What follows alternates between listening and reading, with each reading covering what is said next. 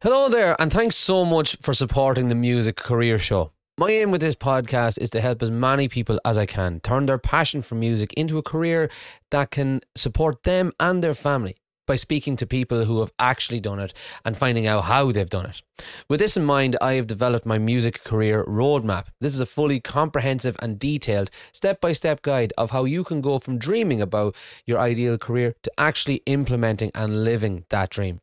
It is yours to download for free and can be found in the description of this episode.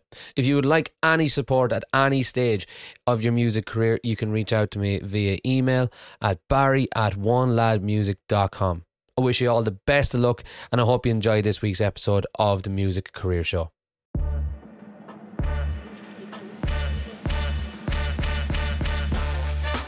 Welcome to the Music Career Show, telling you the stories of the world's best professional musicians. Hello there, and welcome to the Music Career Show. My name is Barry, and every week I'll be speaking with incredible musicians from all over the world about how they've honed their craft and made a career out of doing what they love the most. If you're a new listener, then while you still have your device in your hand, please take a second to subscribe and tell your friends all about the Music Career Show.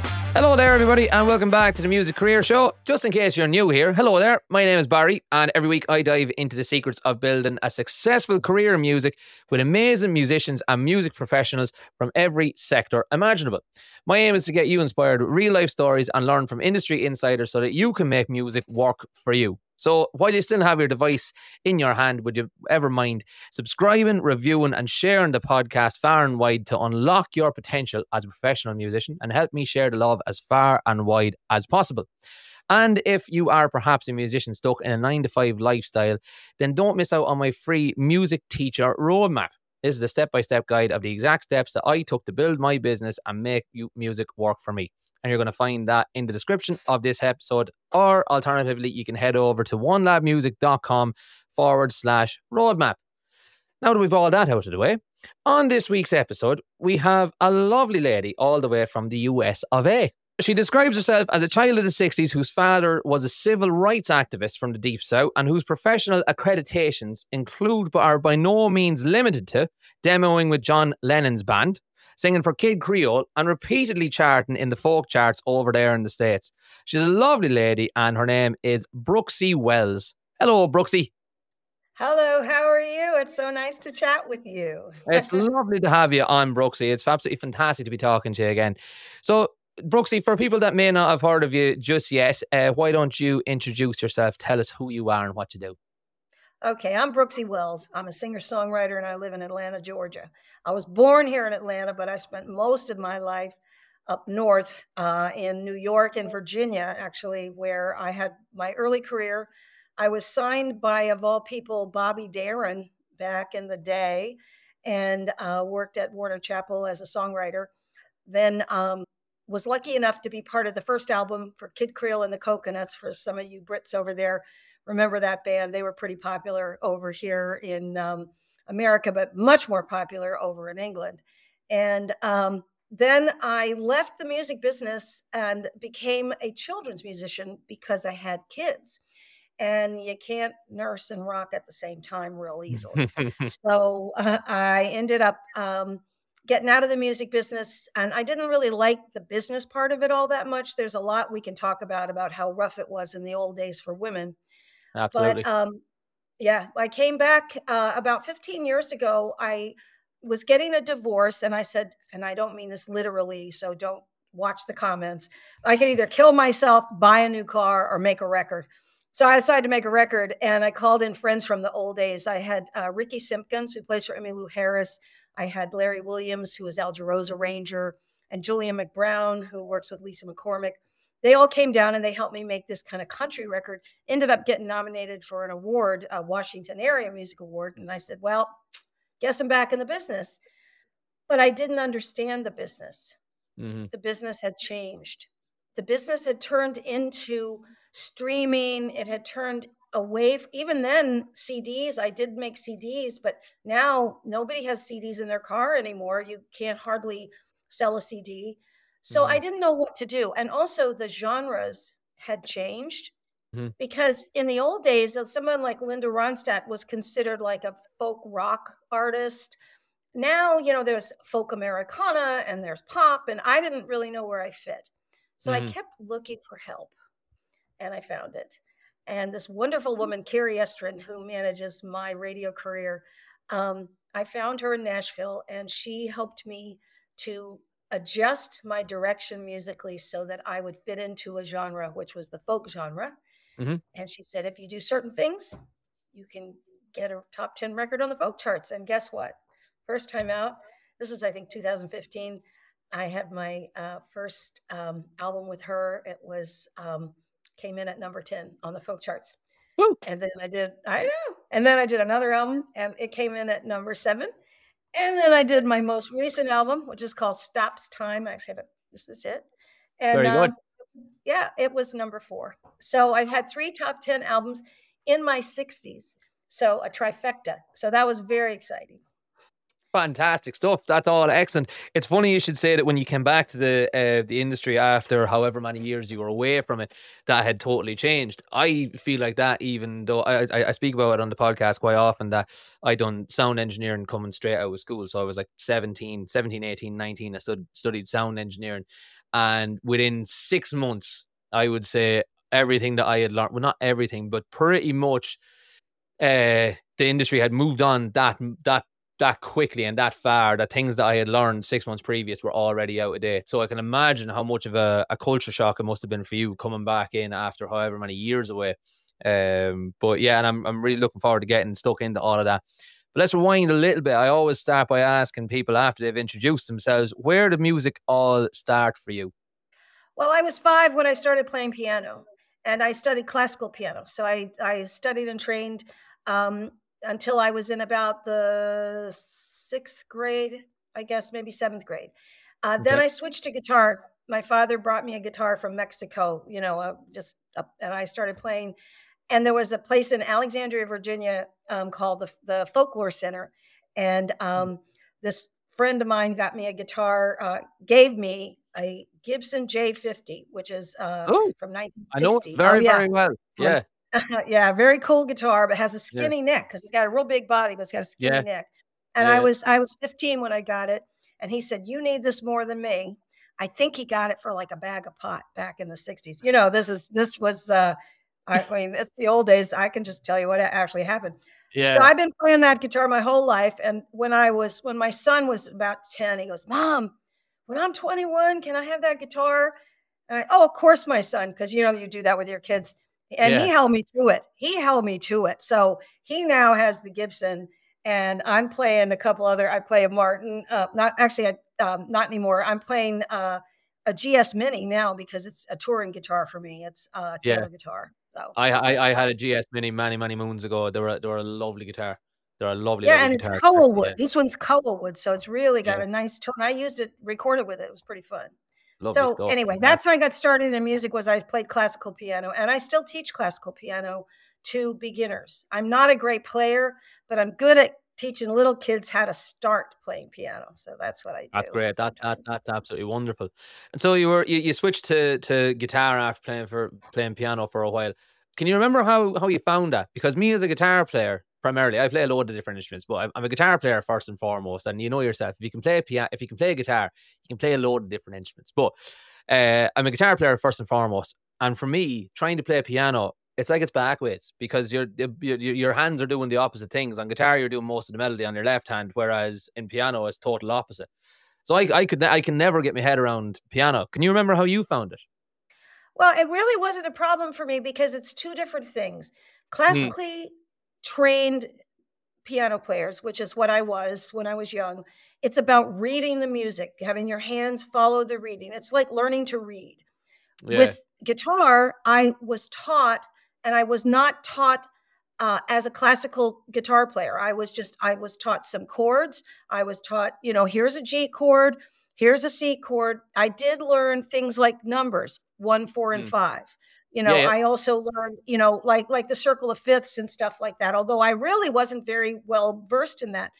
So basically, I learned the chords and I learned how to finger pick. I am a finger picker. I am not a flat picker. I don't flat pick.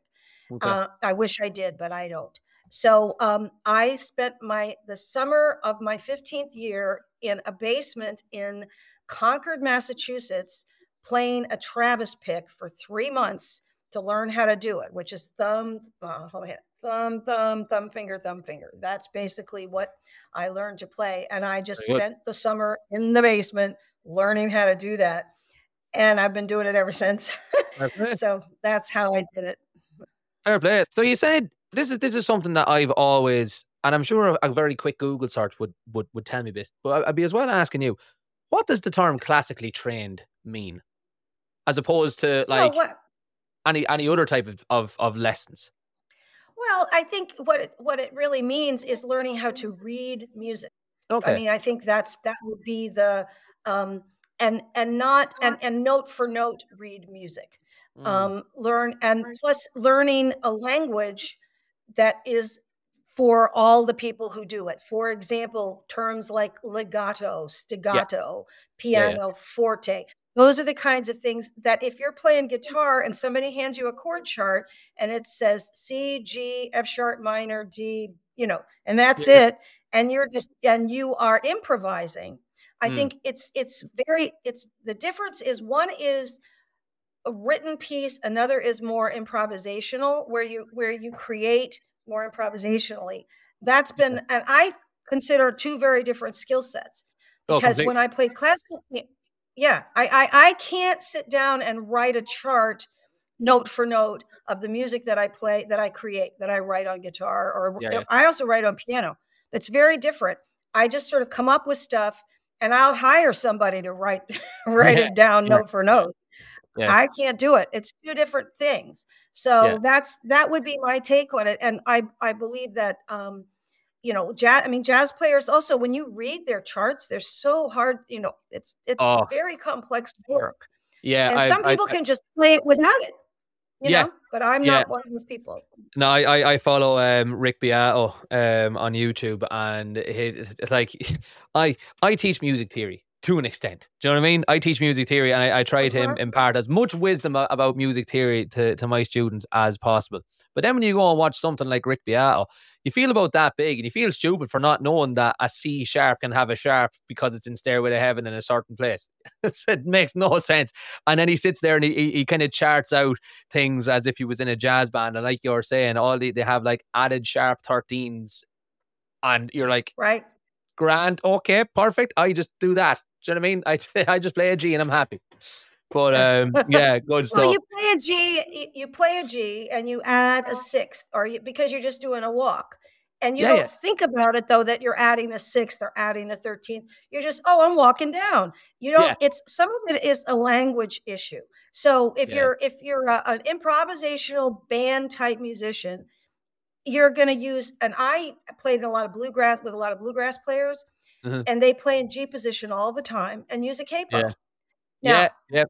Yeah, a lot of musicians are like, "Oh, you're cheating," and I'm like, "Oh no, I'm not. I sing in B no. flat, and I don't like to play in B flat. I like to play in G. So I just capo third fret, and I'm good to go.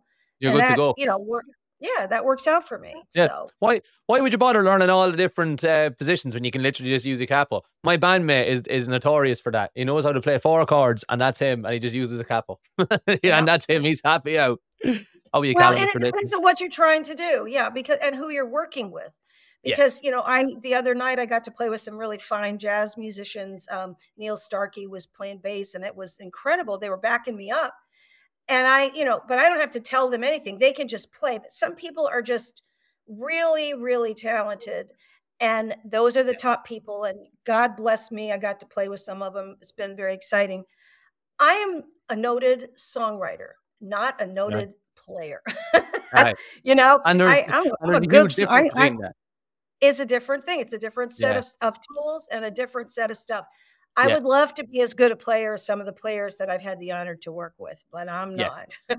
yeah, I would love to be half as good as half of the people that I, I have I've been honored to work with as well. And like like you say, when when you're working with someone that is infinitely better than you, and I don't mean that in the in the crass way that it sounds, but it, like, you might as well call a spade a spade. When you're working with someone that is infinitely better than you, makes your job very very easy, very very easy some of the easiest gigs I've ever done were with uh, musicians that were much better than me. Hayley Keenan is, is one of them. She's she actually works for, for, for my music school. She's a uh, a fiddle teacher and a fiddle player, and she used to be in a band called Talisk. Talisk. Some of the easiest gigs I've ever done were with her playing fiddle. Uh, Dan O'Sullivan is another one that I used to gig with in America. Fantastic musician. So yeah, but um, cool, right? So you were playing away in school. You, you you were you were learning piano. Then you switched to learning guitar, and you spent that summer, three months of the summer, learning how to. Was it Travis pick? Is that what you said? Travis pick with yeah, the, that's what it's called. the The, thing? Travis pick. Uh-huh. And then, so I know Bobby Darin came into the picture. Now, for anyone that, that doesn't know who Bobby Darin is, now I was kind of one of these. I knew the name Bobby Darin, but I wasn't entirely sure why. And Brooks, you can maybe correct me if I'm wrong, but Bobby Darin was he not the guy splish splash and taking a bat? yeah. Mhm, Yes. mhm. So and for, also for um, Mack the Knife. Mack the Knife was one of Mac his the big Knife. hits. great stuff. So Yes, for anyone, for anyone out there like like like me that was just born too late, that's who we're talking about. When did he come on the go, uh, Brooksie, and what happened? Well, uh, Bobby Darin was a big star in the late 50s, early 60s. He was part of the Rat Pack with Frank Sinatra and those guys. He was a bit younger. And uh, he was like the, the younger brother of the Rat Pack. Mhm. And um, he was uh, doing mostly like Vegas and that kind of, you know, Copacabana, New York, stuff like that. But he wanted to be a folk singer. He loved Bob Dylan. He loved folk music. And so he did a cover of If I Were a Carpenter, which is a 1960s, you know, folk song that was a big thing with Joan Baez and stuff. He loved that stuff.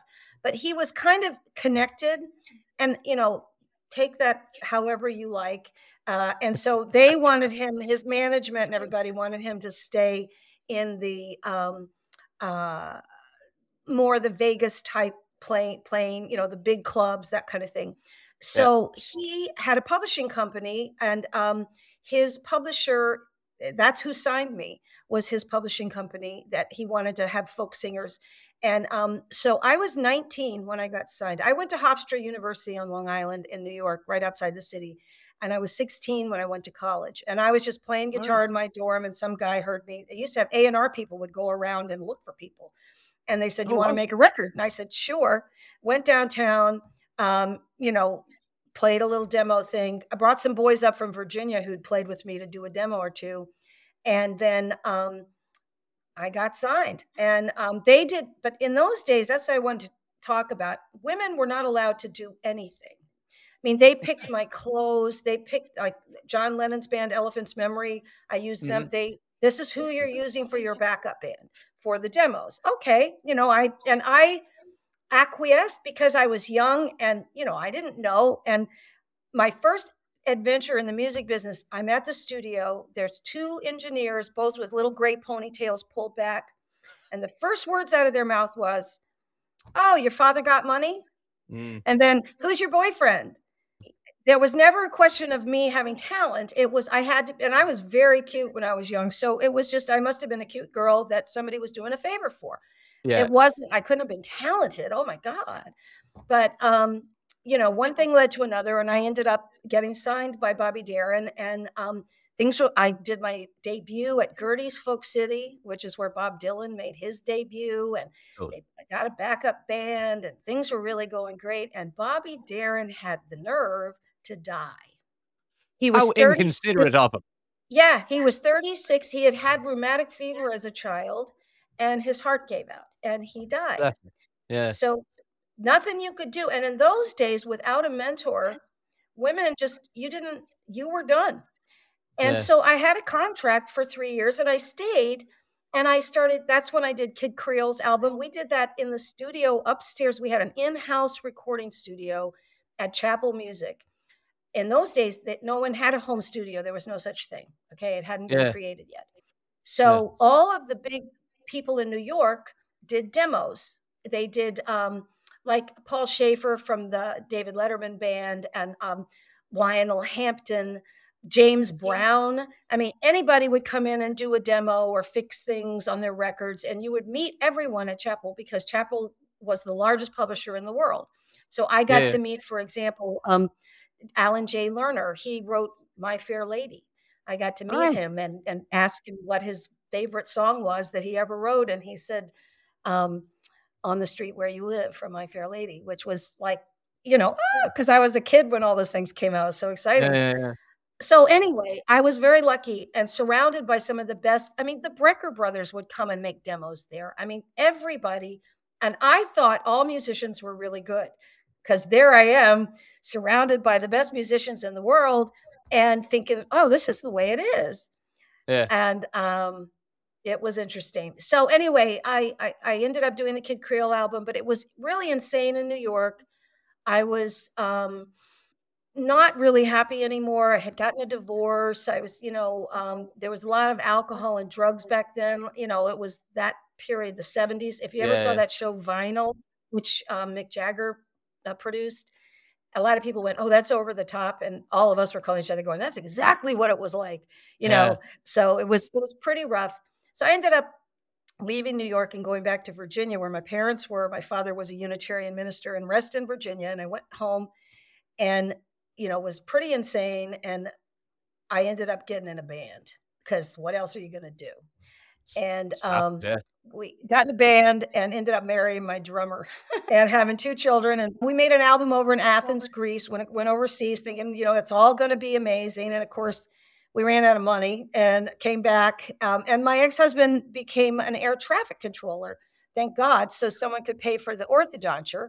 And I had two children, and I um, decided to do children's music for many years. And I was in Montessori and, you know, was an artist in residence at a Montessori school, worked with little guys for a long time. And, cool. um, uh, but yeah, it was pretty cool. And, and by the way, I've been sober 35 years. So I also stopped drinking and drugging and all that stuff, which is why I'm this healthy at my age. You know, I gave it Woo. up way. Was that before I had my kids. 1978? No, that can't be right. Eight, 1988. 87. 87. 87, 87. So going on 36 years this year. Yeah. Well, I just, yeah, 36, 35 yeah. years in October. So 35 years Yeah, now. so well, congratulations. That's that. That is no mean feat. So fair Yeah. play to you. Um, I know that you, you you were talking an awful lot there about um Chappell uh Chappell Warner. Was it Chappell Warner or just Chappell? Mhm. At the time, Um, it was Chappell. It was Unisong Music was the was the division I was involved with, and it was Chappell. Warner and Chappell got together later, so it, at the at the time it was Chappell Music. So Okay, grand. Yeah, no, I, I I knew there was there was something ringing ringing a bell in my head when when when you kind of mentioned Chappell Warner. I was like, I've definitely heard Yeah. that like being mentioned uh, like about like Van Halen or something like that. But um, oh yeah, you- they uh, they had they have everybody. They're you know Yeah. they publish all the big bands and all the all the they had they had publishing for the Beatles, distribution. They had you know everybody, and it was very easy to get lost in a publisher that big. That's another thing that happened to me was without Bobby Darin to promote me, I was just one a, a very small fish in an extremely big pond. And that did you know, I, I had a couple songs and movies and stuff writing with other people and that sort of thing. But I was not getting the help that I needed to be elevated to the level of a Stevie Nicks or a Linda Ronstadt, which is what Yeah. you need. You need some you need that backing back then, you know, to promote your albums, to do your tours, to do all that stuff. Because all of your money came from album sales back then. They, Yeah, it didn't yeah. come from touring. You toured to support the album, not the other way around. And today it's all touring and streaming's free, basically. You know, so Yeah, it's um, very different industry. And I can imagine that you wouldn't have been the only one then to fall through the cracks when you've got the likes of the Beatles on your roster or Van Halen or whoever else are o- these other huge megastars. Yeah, without question. I mean, I mean, there were and there were lots of us super talented folk, and we were working. I mean, the thing is, we Mm. were working musicians, which is a great. I mean, that's hard enough. You know, not exactly, yeah. going to be at the top. You know, so that's hard enough. But yeah, we we were working musicians, and um, I've been a working musician since I was 19. Now, some of it's songwriting, some of it's performing out. Although I was not much of a touring artist, I did tour a little bit, but Mm. um, it was mostly recording. I did backgrounds on disco records. I was a disco singer. That's that, that that's brilliant. My, my my only ever experience with disco was when Kiss did that that album Dynasty or Dynasty. I don't know how you pronounce it, uh, Uh-huh. but uh, that's that's just class. But um, I, I I I know that you were you were a writer for um Chappell Music at one at one stage. What did that entail? Well, that was why I was. hi- That's what my uh, contract was. That they're a publishing company. They they hired me as a songwriter, And so what I was there to do was write songs for myself, for my own, you know, music, but also to write songs for other people and to work with other Ah. artists to, um, you know, get songs published. I, I wrote with this duo, these two classical musicians, as a matter of fact, Mark and Alec Piskinoff. They, we want to write pop music, and so they. Uh, I wrote the lyrics for a song called "It's the Night Again" for a movie with some, uh, and Samantha Sang covered it anyway, and that got in a movie, and I made a bunch of money on that, which was a lot of fun to make a little bit of money Yeah. um, for a song that I had in a movie, and um, so that that was kind of um, learning. You know, I wrote with some various. Oh, Larry Russell, um, he just sent me some songs I wrote back in a long time ago. Uh, he played for uh, Billy Joel. He was in Billy Joel's band, and uh, we've written Nice. together. So wrote with a bunch of different people. And Jerry Holland, who uh, he ended up having a song of the year in uh, Nashville few, many years later for um, John Michael Montgomery, and he and I wrote together. Uh, Freddie Caruso. So, and we had a band, and we'd play in the village, and uh, that was a lot of fun. We'd play at these clubs, you know, at the Vanguard places like that, where Yeah. you would just go and get to open for people or play. And it was, it was, my 20s were a lot of fun, you know, because I was in New York City. I lived in the West Village. You know, we were all mad and crazy. And um, just, it was insane. So it was fun. Yeah, that, that that sounds brilliant. You've touched on a on, a good point there, which is, uh, and this might actually sort of be helpful. I know that I, I'm really interested to know about this, and I think it might be helpful for other people listening out there. So when I had said about you, you were you were a writer for Chappell Music. I didn't realize that you were speaking about getting signed to Chappell and all that, and that that was basically the um the sort of the the details of you getting signed. Am I right in saying that? Well, no, um, I was. They heard me play. They Yeah. they heard my songs. I I had um I came in. I did some demos, and Yeah. then um the Bobby Darin's publisher, this guy, uh, Mr. Burton, was in charge of all the publishing for Bobby, and he Mhm. Played it for Bobby, and he said sign her. So they signed me. I, it was a three year contract to Mhm. as a songwriter, basically right? and but they Yeah. were going they were also promoting my career as a singer so it was like a, at, at the time it was that they wanted me to write songs and perform so you know they they brought in a publicist and they brought in all this you know stuff uh, you know we got photographs done and i they hired a backup band and you know i have pictures on this album here there's a photo shoot on the front that was done back then when i was when they were getting ready to you know put me on on an album cover and stuff. So this is this album is called stops time. The man with the camera stops time. So my friend Yeah. david goodman who's still a wonderful photographer and has a new book out about marijuana as of all things. But anyway uh he did those photos. So that's the kind of thing they were doing for me at the time. Yeah. and um so when when bobby died basically all that stopped Okay, grand. Yeah, no, that that that, that was the, the the point that I, I was wanting to touch on then because then that sort of, and I I I, I think I kind of know the the answer to it, but then so if if they're sort of essentially, for lack of a better term, they're implying you as a songwriter, meaning that if you write songs for yourself, the songs don't necessarily belong to you. If you write songs for Correct. you, you if, if you you write a song, you could perform it, or Stevie Nicks could perform it, or Paul McCartney could perform it, but none of you own the song. It's the the publishing company that owns the song. You've Well, just written you, it on you their hold behalf. the writer's rights and the publisher. No, no, no. You hold the writer's rights and the publisher owns the publishing. It's split. Oh, okay. It's still split like that today. The publisher owns Right. the publishing, the writers own the writer's rights. That's because a lot of people did a lot of work to keep it from in the 50s. It used to be they would buy the songs outright and would just own them. Yes, that was true in the 50s and early 60s, um, but that changed. And so you have publishing rights and writers' rights, 100%.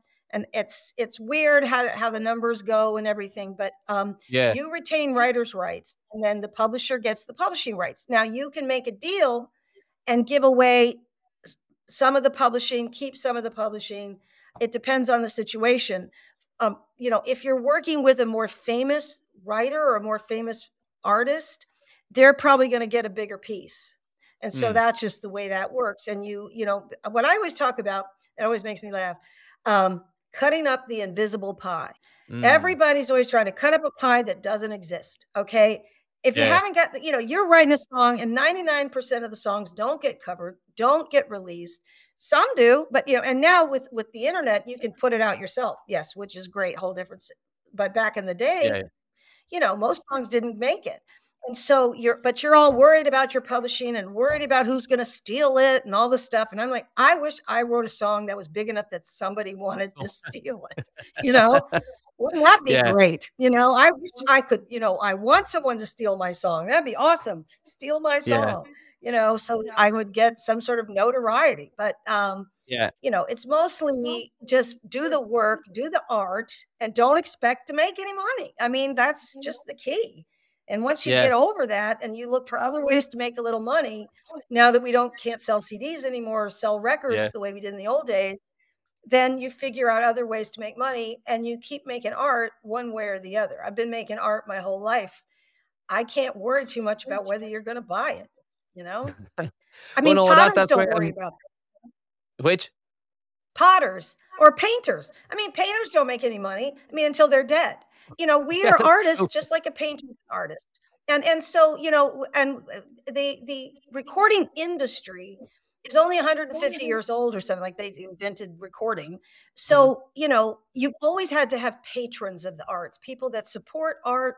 God bless them. You know, I have cousins that, you know, have been successful and they'll let, you know, give me money to help me go make a record. I mean, because I Yeah. spend a lot of money making records because I Yeah. make records that compete with Emmylou Harris and Rodney Crowell and whoever else is in the Americana field and has to look that good and it has to sound that good. So I hire the best.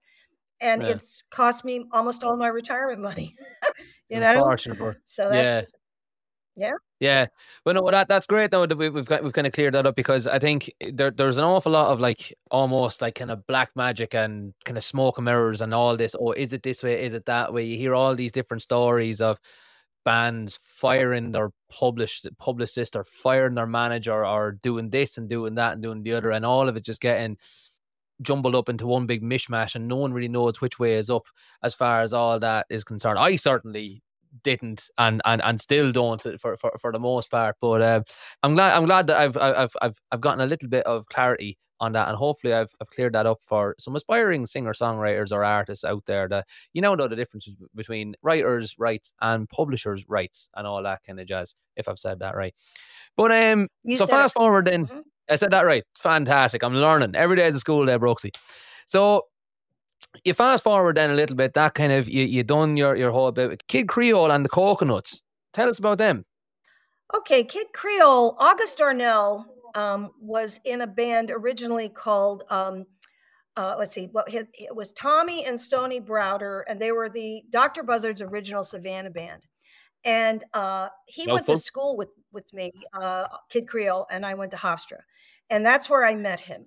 And my friend Julian McBrown, who ended up being the house engineer at Chappell, um, August Darnell or Kid Creole, as they call him, and uh, he wanted to make a record, and so we made it. Actually, the first record we made most of the tracks at night at Chappell, you know, after hours. That was where the original record was made, and it was because I was working there, got my friend to be the in-house engineer.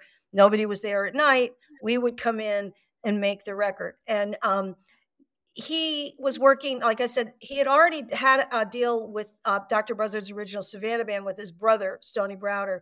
And that was, you know, he was getting some fame. And then um, Tommy Mottola signed Kid Creole. Uh, Tommy Mottola was uh, Mariah Carey's husband, as a matter of fact, eventually. But uh, he was working with Hall and Oates. And so all of that, those people were all in and out. And um, so they asked, I was there and they needed a backup singer. And, um, you know, just to be with the coconut part, the, the background parts. And there were two other women, and I was only five feet tall, so I had to stand on a phone book because I was with these two other tall black women. And it was real multi um, cultural, very diverse. The music uh, was big. You know, there was horn section. Uh, Sugar coated Andy Hernandez did the horn sections. He was incredible. He still plays out amazing. They call him Coati Mundi, and you can look him up. Yeah. He's amazing.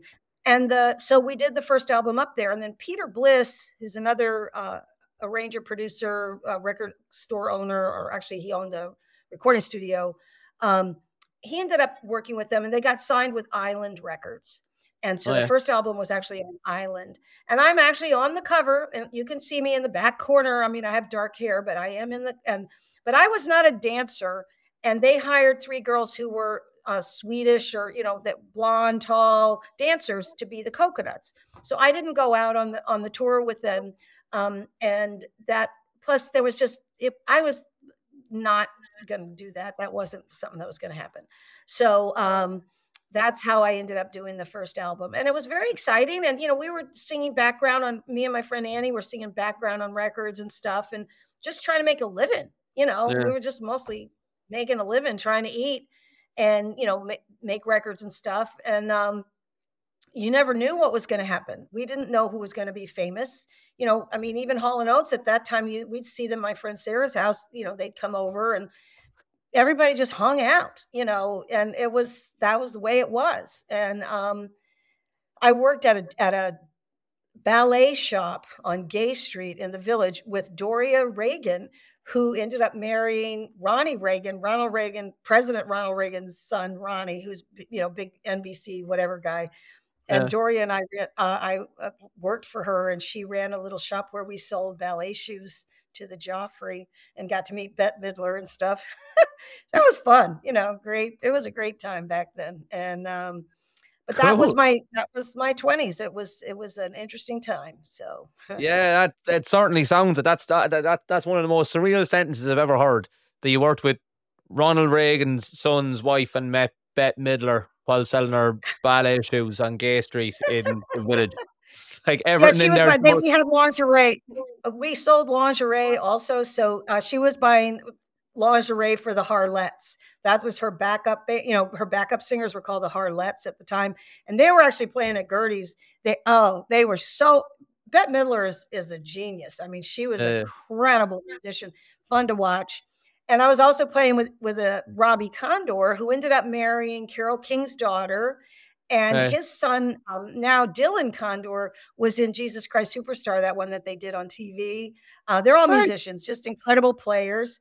And Robbie uh, toured with Carole and James uh, on that uh, tour that Carole and uh, King and James Taylor did a while back.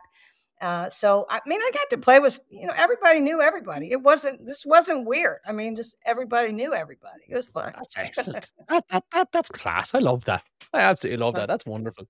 Um, so let let's fast forward then a little bit because I know that you you were saying all through your twenties it was all this whimsical and wonderful and just mental crack that you were having, but then it sort of it, you, you sort of left the industry and you became a children's musician.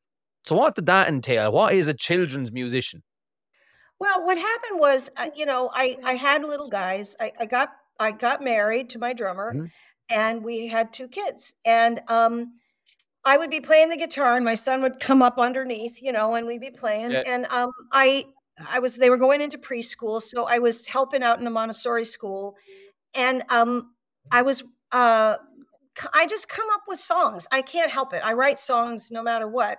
So I wrote. I was helping them learn to speak French and learn to speak Spanish. So I wrote a little song, you know, that went, "Hello, how are you? Well, we like to make new friends." Just a little, you know, just write little songs for the little guys.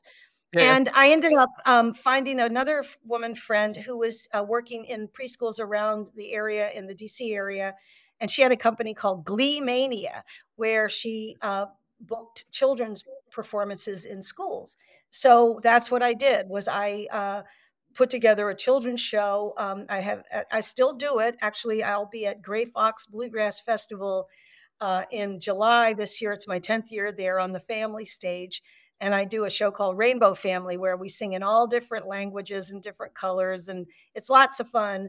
Um, so I just wrote a bunch of songs for little guys. One of my biggest hits is called Pineapple Upside Down Cake. It's called my favorite food, and um, for five year olds, I mean amongst the five year olds. And I have a, a, a CD out or an album. It's on Spotify and stuff called Yeah. Pineapples, Butterflies, and Dinosaurs. So that's what I did. Amazing. That's so so good. Um, and then so what did a like a, a children's concert entail? Well, it depends on the age of the of the kids. You have to really work through it. I worked with little teeny ones, like three year olds, Mm. four year olds, and five year olds. So Okay. one thing is it can't be long. It has to be a you know half hour is about all they can take. You have even to at that, work. that's with- pushing it. yeah, that's pushing it. Twenty minutes oftentimes I would do 20 minute shows in the classroom. I would go into Montessori classrooms and not just, but a lot of preschools. I did a lot of preschool shows. And what mm. I would do is if you do interactive work with them, with some with little songs they might know, like the Itsy Bitsy Spider or something like that. But I also wrote songs, or I, I would sing like in Korean. I, I collected preschool songs from around the world because in Montessori, there'll be kids from all different countries coming in. Mm. So I figured if a three year old could learn it, I could learn it. So what I did was um, I asked the moms uh, at the Montessori School of McLean, where I worked for many years, um, we had diplomats kids from all over the world. So I said, teach me a Russian song that's simple that a three year old can learn. So there's one that goes, um, which is may there always be sunshine, may there always be blue skies. And so we would I would do it in English and in Russian, and then I learned one in Korean, and I learned one in Chinese, and I learned one in sp- couple in Spanish, French. Mm. So I collected them, and um, so that's the kind of stuff I would do for the little guys. And you're interactive, you have them up jumping and moving and all that sort of stuff. And mainly, you just work with them at their level. That's what's important when you're working with small children is yeah. recognizing that they love song a three-year-old loves a song that just goes pie, pie, pumpkin mm-hmm. pie, put it in a pie mm-hmm. pan. They like the repetition of the P's. They, yeah. They're listening for mm-hmm. different things that an older person's listening for. So learning how to work with little guys. And um, Montessori is wonderful for that. They're very good.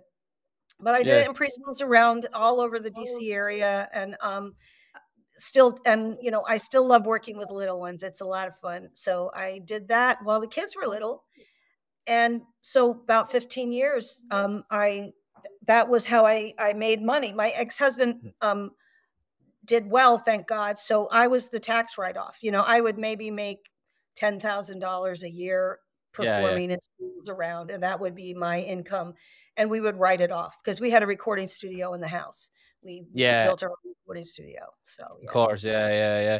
That's a, that's a right handy way to make money as a musician during the week because yeah. you, you, know yourself. Most most musicians, uh, it, it, on Monday to Thursday. Well, mon, well Monday to Thursday, we're kind of unless you do something like what I do and you teach, or well nowadays, I suppose you could you could podcast, you could YouTube, but if you don't do anything like that and you just want to play. You're all but obsolete until Friday, Saturday night, Sunday night. you know what I mean? So doing that sort of stuff um, during the week extra 10 grand a year. That's all right. That's not bad well, at all. Yeah, it was. And also, I had stopped drinking. I told you that earlier. You know, I, had gotten sober. And I'd also quit smoking when I had my son. That was, he's 32 now. So 32 years ago, I quit smoking. So all of a sudden, I had some more range in my voice because that mm. happens when you quit. And mm-hmm. um, I'm going to tell you that a five year old doesn't care if you're on pitch.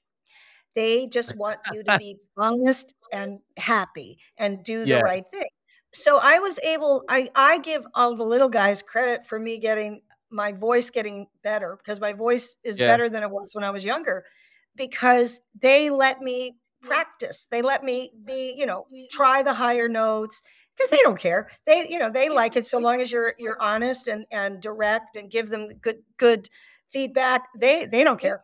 So I yeah. I was able to develop a vocal techniques and vocal um, experiences that helped me because uh, doing a show at nine in the morning is very different than doing a show at nine oh, at yeah. night. Big time. Very, I remember. Yeah. right. So I, I did, nine o'clock morning shows for, for a number of years. And in fact, when I got back in the music business as, a, as an elder person, uh, Jamie Lee Curtis right now is saying that do matinees, people. You know, you too do matinees, bro. You know, she's all over yeah. that because it's it's hard to stay up late for me now. So I try to do shows that are earlier if I can and be done by 10 o'clock, if at all possible. I don't do bars anymore. I used to play bars, you know, when mm. I was, you know, I played four set and I four sets. Now I will do four sets, but only at a winery in the afternoon. And even then, yeah. I usually have somebody with me and take a lot of breaks because that's a long time to play. So I yeah. do wineries. I perform at those do that too. So yeah, very yeah. No, you you you're right. Four sets is uh, we we we tend to do two sets here in this this this part of the world. Two or three sets, sort of over three hours. Um, but yeah, four sets is is that is it's grueling. too much. I mean, I I and I won't do it. I, I I don't play bars anymore anyway. I mean, I will occasionally do a concert at a bar, you know, that kind of thing, but I don't. um I do concerts, house concerts mostly. That's um, a few festivals. That's the kind of stuff when I'm playing out. I'll do a festival, a house concert, um, and a winery. Those are the three places that I mostly play. So winery sounds like a lovely place to play. We don't have those here. We don't have the weather for for for wine. Yeah, well, wineries are lovely because people do they are drinking, but they're not. It's not like a, a brewery. It's not like um, Matt Molloy's. Matt Molloy, yeah, is, in in, in Westport. Matt Molloy's, they listen. I loved it there. I played there, and it was so fun. And they everybody listened. They just loved the music. Yeah. It was really fun. Americans aren't quite as polite, so um, but at the winery, it's what I do there is that I recognize that I am background music basically. They're not there to hear me, they're there to do something else. So that's where I do all the songs that I never get to play anywhere else. Mm-hmm. I do covers. I don't play a lot of original material. I just have fun playing stuff from the 60s and 70s that I know that, you know, from for me that, you know, I know you know, I know yeah. all those songs by heart. So people haven't heard them in a long time, and I'll do like "It's a Heartache" or I'll do a, a Rolling Stone song in a bluegrass style, or you know, things like that. And yeah. people enjoy it. And but yeah. I don't have um, I don't have to put on a performance in the same way that I do when it's a concert yeah, you're you're not hoarse by the end of it. Absolutely yeah. clutching at clutching at your chest, being like, "Oh God, I'm knackered." Yeah, no, I I I I know what you mean. I love those gigs. I love those gigs where, where like like you say, you can just go and you can just enjoy it. You can just have fun. You can play what you want. Nobody cares. Nobody mm-hmm. cares what you're playing. They're there to drink the wine and just be all whiny, and you're yeah. there kind of to just just to have fun, and uh, it's it's wonderful. So you came out of um, well, you're still doing the the children you're still doing like the children's um, musician thing. You should look up um, Miss Rachel if, you, if you've not heard of Miss, Miss Rachel. My, my daughter, she's going to be one at the end of the month, and she cannot get enough of Miss Rachel. Miss Rachel's on YouTube, and she does, she plays ukulele and she just sings bedtime songs and teaches you how to brush your teeth and all that kind of stuff. And it's it's it's lovely. You, you, you, you, should start a YouTube uh, channel. Call yourself Miss Brooksie, and uh, there you go. That, that that that can be that can be the next the next step in your career. Well, but anyways, actually, well, actually, no, and I'm going to tell you why. Okay. Because I did that with my kids, and that uh-huh. was when I did my children's thing. And yeah. I could, you can't nurse and rock at the same time. And I'm going to tell you that now that I'm 70 years old, I want to rock. I don't want to be with the children anymore. And I know that that sounds cold, but the truth is, I love doing a little bit of it. And I do have an album out, Pineapples, Butterflies, and Dinosaurs, that kids can listen to. But when I got divorced, that was when I wanted to go back in the music business and do grown up music with grown up songs for grown up people. And that's what I do today. Is my folk music is it's multi generational. Obviously, I don't swear a lot. I'm not real good at it. Uh, I, am actually I'm real good at it in talking, but I'm not good at it on songwriting. I I think it's lazy. It you know it's to me yeah. It's lazy songwriting.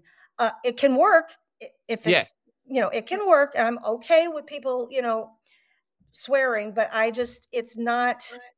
I think it would sound funny in a song that I wrote. I don't know. Yeah. I just haven't been able to do it. Yeah. So you're not you're not you're not writing songs for like NWA or Slayer or anything like that. No, like, so you don't, I'm you not, you don't need not. To... Mm-mm, mm-mm. Yeah, yeah, yeah. So. so speaking speaking of songwriting, what's the story with your new album? Tell us about that.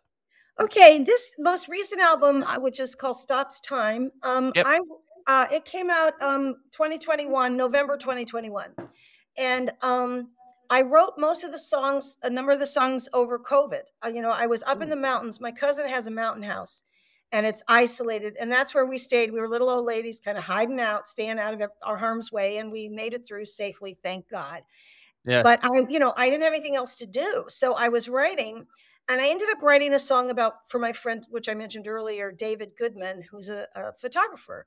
And yeah. um, and the line that came to me was the man with the camera stops time.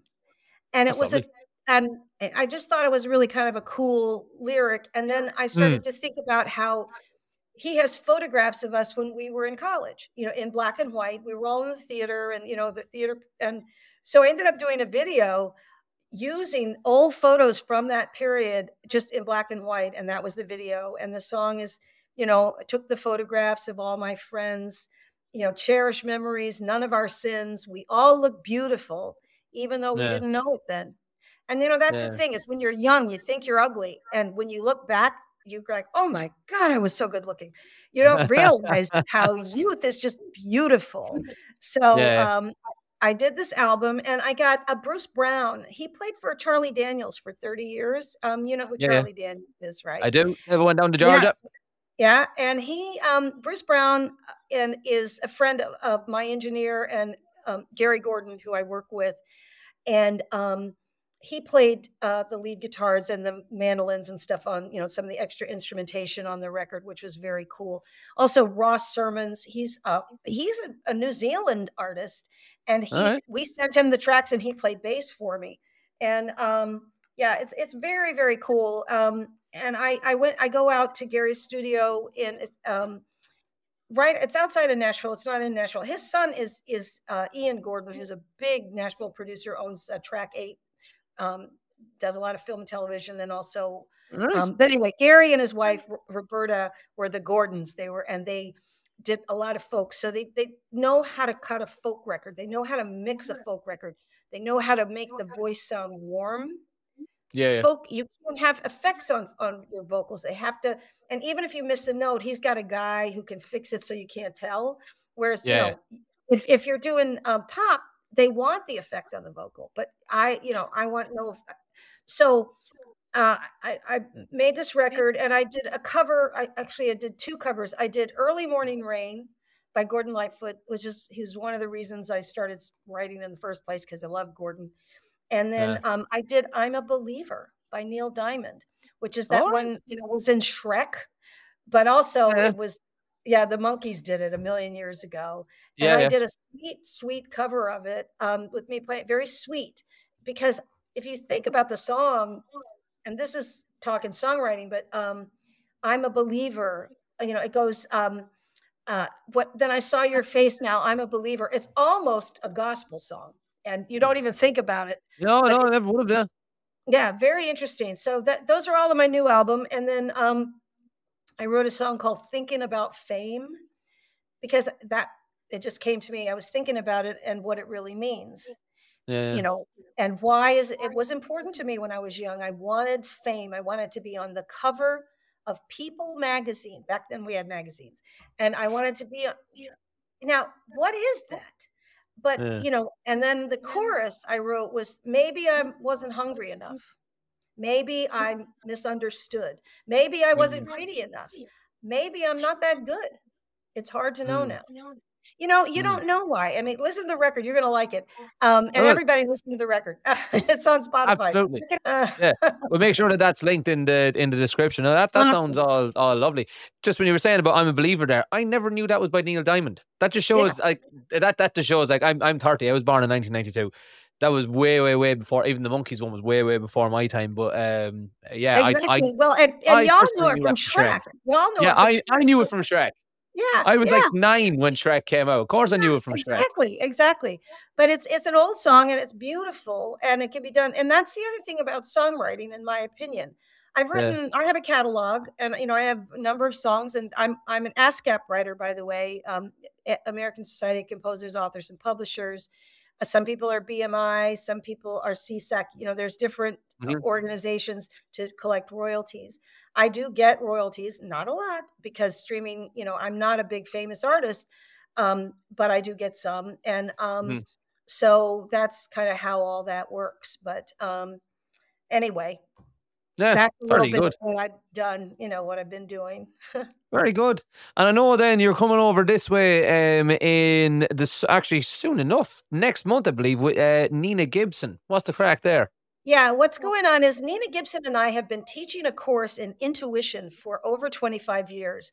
We mm-hmm. taught at the Chautauqua Institute for 10 years, and we offer uh, an opportunity for you to look at, explore, and develop your intuitive side. You know, it's we call it the flip side of intellect. It's part of your intellect, but it's the more grounded, centered, looking inward, um, you know, listening to your guidance kind of a way. And it's the reason that I believe that I have had three top 10 albums is I was able to follow my intuition, get out of my own way, get the help I needed to have my albums be heard and be able to really listen to other people and take advice and do as they asked me to do rather than fight and scratch and go, I don't want to. I did what I was asked to do and it worked out real well for me. So yeah. Nina and I are doing, we're calling it our Intuitive Hearts Tour. And it's only a few shows. We'll be at uh, the Brighton Fringe Festival. We'll be there the 26th doing a workshop called Intuition and Music. And then on the 27th, and this is at the Unitarian Church, we're going to mm-hmm. be doing a concert. Then we go up to the Vinyl Cafe in York, which will be fun. It's a coffee house. That'll be fun. Then up to Sheffield, which is June. It's, uh, oh, hold on. I have it written down. Uh, June 2nd in York, and then June 3rd in Sheffield. And then up to Glasgow on the 4th for a concert. And then we'll Very be good. home. So it'll be Very a short good. little tour, but we want to introduce our Intuitive Hearts tour, which is here's our music. Nina does more um, spiritual music, uh, sort of um, new age kind of spiritual stuff, and I do my folk uh, work. But we want to tell everyone that you can find, you know, your spiritual self. You can find your intuitive heart, and you can have a wonderful life, do interesting things as an elder, and continue to live life and be excited and be um, fabulous. Oh, that that is absolutely fabulous to hear. I love that. So, folks, mark your calendars. That is, if you're listening to this on the day that it comes out, which is the 5th of May 2023, mark your calendars. Brooksie is coming over this side of the world, which is, uh, I'm in Scotland, so over that end of the world. Uh, she's coming here in three weeks' time. Get your calendars out, stick a little a little mark in it, and make sure you get along to see Brooksie at some point if you can.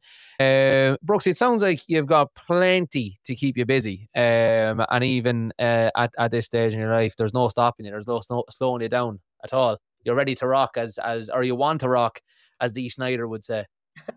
well, I'm also working on a screenplay. We just sold a movie, uh, my little company called Wildcard Development. Uh, about the life of Bill Monroe, the father of bluegrass, and a Canadian company is going to be uh, putting that in production. It looks like in September. But the Ooh. new uh, film that I'm working on, which is I'm doing a screenplay with my best friend Catherine Lisk in New York. She's uh, was in Harry Potter in the San Francisco cast. Um, she uh, and I are working on a, a superhero script, which is going to be very Ooh. exciting. So uh, look forward to doing some of that. I just can't sit still. You know, that's the deal. Oh, why would you? When you when you've got all this talent oozing out you, why would you sit you, you sit still? It's selfish of you to keep it all to yourself. The rest of us need to have some of it so yeah, no, that that that's brilliant. Well, maybe we'll, we'll we'll check in with you in a year's time and see how how how those films are, are coming along. You kept that very very quiet in your your uh, your bio that you'd sold a film. Well, it's a fairly recent thing. I've been working on it for three years, but uh, my the, the work that I do in film is behind the scenes. It's more executive uh-huh. producer sort of stuff. So I try not to um, put that out there too much. But it was very exciting to actually. Uh, be part of a of a film uh, that is actually going to get made. So these things take time and they take a lot of yeah. work. I'm also a music supervisor on a documentary called uh, Constructing Whiteness, which is with a guy named Art Jones who just did a documentary on Muhammad Ali. So there's nice. a lot of projects coming up. Um, but mostly, I just want to play music and talk to people like you, and I will help others who need help, especially women. If you're looking for yeah. support, help, please call. I'm always available. And, um, you know, that's one of my favorite jobs is to be a consultant and help individuals realize their dreams. Excellent stuff. Well, on that point, before we jump into a quick fire round, why don't you tell people where they can actually find you and where they can get in touch with you? Okay, well, I'm BrooksieWells.com, and I'm the only Brooksie Wells in America. So if you Google me, you actually get me, which is kind of cool. Um, that is very cool. I know, I know. And I'm on Spotify, and I'm on um, Instagram, again, Brooksie Wells, and Facebook is where I hang out because I'm older. You know, old people hang out on Facebook. And right. so I have um, a group called Everybody Knows Brooksie. So if you want to come and join us, we'll be taking you guys along on our tour with us. Uh, you know, doing live live feed and all that sort of stuff. So join us, and um, we look forward to meeting more and more of you guys over there. Because Nina and I, Nina is a huge fan of Ireland, as am I. I've played there before. Thank you, David D. Moore and uh, Matt Molloy, for having me in the past. And I'll be yeah. in Ireland hopefully next year. So exciting. Excellent. Uh, well, you, you may let me know when I you may let, let me know when you're going to be in Ireland, and I'm going to see if I can if I can jump on over to see you in Ireland. We'll get a, uh we'll, we'll we'll get an old sing song and Matt Molloy's over in Westport. Um, cool. Well, tell you what, let's jump into a quick fire round, and we'll we'll we'll, we'll let you get back to your your ever growing to do list of uh, film writing, screenplays, albums, intuition, all that kind of great stuff. So, as, as I always say, the quick fire round is just, it's kind of like icebreakers, but um, at the end. So, um, yeah, start off with this one. What is your favorite animal? Dog. Dog. Yep, good solid answer. Everyone loves a dog. If you don't like dogs, there's something wrong with you. Go get yourself seen to. Um, what is your favorite memory from childhood? Oh, I lived in a mansion as a kid. Of course you did. Of course I did. Fantastic. The Unitarian Church was an old estate, and they, we had a theater company on the property. And I was I woke up in sixth grade when I moved there, and it was like waking up in fairyland. It was this beautiful estate, and I I go outside, and a woman goes, "Come here." I'm like, "What?" She goes, "We're making glass scales for the dragon." I'm like, and she said they were they were doing a production of Turandot, which apparently has a dragon in it, and they were making glass scales for the dragon. And I thought I had woken up in fairyland, and sure enough, I was able to be a part of that theater company as a, as a kid for many years, and that's one of the reasons I went into theater. So that's a wonderful memory. The Mount Vernon Unitarian Universalist Church in Alexandria, Virginia. Look it up. It's a beautiful estate, and I lived there as a child. very good. Very, very. I think I stayed in Alexandria. Is Alexandria very close to DC? It is. It is. Yeah, I, I did stay in Alexandria when I was over that way. Yeah, very, very good. Nice part of the world. Um, that is one of the most surreal things I've ever heard. That you woke up in a mansion to make scales for a dragon. That's fantastic. That, that's the best sentence I've ever said in my life. Um, Let's do let's do a couple more here, right? So, if you could live in any era, bearing in mind now that you you've you've been through the sixties and seventies and eighties and all that good stuff, but if you could live in any era, which one would you choose? Absolutely, right now.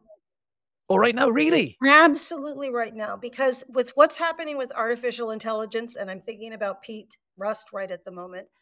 No man, Pete Rust from France. Young folks have always had it, and I believe that the evolutionary process is ex- I believe that the evolutionary process is moving faster and faster, and things are changing so quickly. And yeah. I also, with modern medicine, I'm getting this opportunity to have a late life and be healthy, which would not be true in an earlier age. So I wouldn't even be here. So I can't think of any other time I'd rather be in. Oh, well, that's lovely. That's lovely. The last guy I asked, he said the 90s. And I was like, why? Everything was wet and dull. and, and and like, like yeah, great stuff. No, that, that's lovely. That's really nice to know that you, you, you've been through the 60s and 70s and 80s and all these like golden eras that people always say were just better. But like you're saying it's not. So it's nice to know that I'm kind of in the right in the you right are. time as well. You are. You're at the you're at the very beginning of something very, very dramatic evolving with our planet. So it's yeah. scary and it's hard, and my heart goes out to you. But I am very envious of the many years ahead that you have. Oh well, thanks very much. Well, I, I, I think I, I think thanks. Um, yeah, that, that, that's that's a, that is a lovely note. I tell you what, let let's end on a, a, a not so lovely note. And this is a question I've been asking the past few guests because I just find it hilarious. What celebrity would you like to fight? Any celebrity you can you, you can who Cher. Why Cher? Well, Cher is amazing. I mean, she and and she doesn't change. I mean, she's the same. She looks no. the same way she did 50, 60 years ago. She's unbelievable. And it would just give me an opportunity to put my hands on her. I think she's amazing. That's great. You should That's great. tell her I said that. no, no, don't worry. No, nobody listens to this. It's all good. I tell you what, if, if if by some miracle Cher is listening to this, Cher, give us a shout. I'll get you on the podcast, and you can. You, Brooksie's called you out. Brooksie's called you out. So come on, have your say, and we'll, we'll, we'll make it happen. We'll absolutely make it happen. Listen, Brooksie, you're an absolute delight to talk to. Thank you so much for coming on today, and uh, best of luck with Everton coming up. And I'll hopefully catch up with you in the future. All right. All right. Thank you so much for having me. It was a wonderful time, and you're adorable. That was the Music Career Show. Thank you for listening. Don't forget to subscribe, leave a review, and tell your friends about the Music Career Show.